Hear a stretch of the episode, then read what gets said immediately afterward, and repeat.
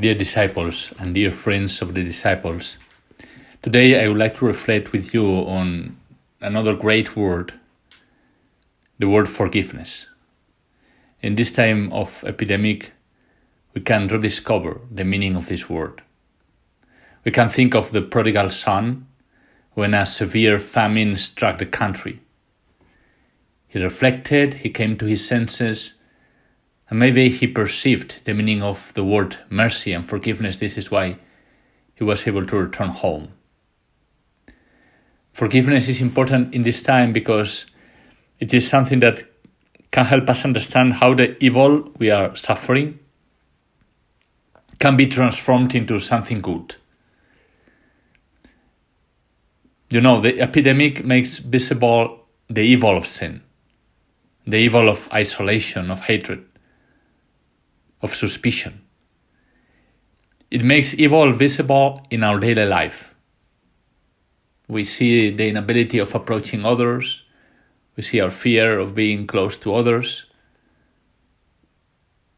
What we see now externally is what evil is in its core, in its heart. This situation, therefore, I think it invites us to ask God for forgiveness and to ask forgiveness f- from our brethren because we have behaved in the depth of who we are as we see now that we behave during this time of epidemic. What is forgiveness then? As I said, forgiveness allows us to see how God can bring goodness out of something evil. For forgiveness is a response to evil.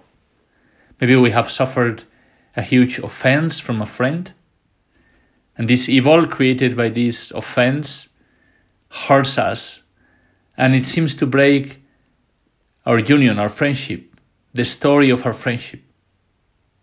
It seems that this story cannot go forward anymore.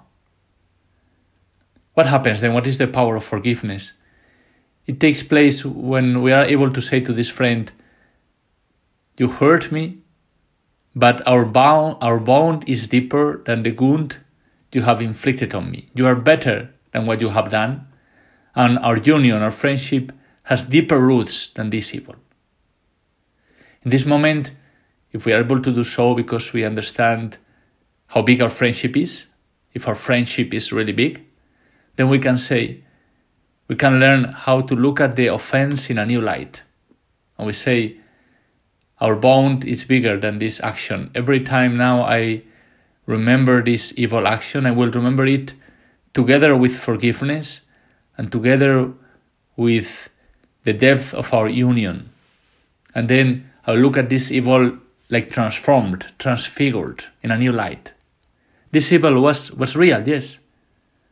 This evil damaged our friendship, but thanks to that evil, forgiveness came and this made our friendship grow.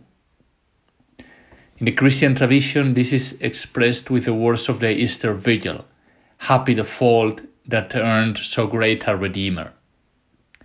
The evil has been transformed by love. So that, that now we look at our sins, but whenever we look at our sins, we see Christ's death for us, and we see the Father's love for us who created us. This is this happens also, especially within a family when the spouses, husband and wife, can look at each other and say, "Yes, we offended each other many times in different situations, but our marriage vows established upon Christ are greater than this offense, than this evil, small or big." And this is why we can always forgive each other. And the same thing between parents and children. Yes, my son, my daughter, you offended me, but there is our union is, is much bigger, much deeper. Because it is a covenant I established with you when I gave you a name, when I recognized you as a gift from God. In these days of quarantine, as a family, forgiveness will be very much needed. For this is a time of fear, isolation, that will probably generate frictions, offenses, resentment, loss of patience. But remember, the worst is not the evil that we commit. There is an evil that is bigger, is the lack of forgiveness. It means that we have forgotten the reason we are together. The reason that is not only in us, but is in God, who joined us together in marriage and joined us together as a family. God the Creator did not only create create a, a good world, very good, but he did more. He created a world where even even evil could be transformed into good. I want to finish with a quote from Saint Ambrose of Milan. He says that God, when He created the world, He created each being, all of them were good, but only after creating the human being He was able to rest. And then Ambrose says, Why? Because, he answers, only when he created the human being, he had created a being whom he could forgive. And by forgiving, he could really rest. Before that, we could say God could not totally rest because of the threat of evil. But when he created the human being, the threat of evil was, was there because he had created the freedom of the human being. But he had also created the possibility of forgiving. And in this forgiveness, he could rest.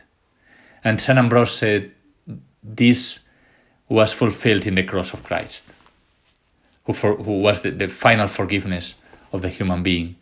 So, and, and rested. On the cross, Christ rested in the Father's hands for us. The definitive rest of God arrives on the cross. Here, the threat of evil has finally been overcome. And as the book of Revelation says, at the end of time, there will be no more tears. God will wipe the tears from our eyes. Let us live out this time with this hope.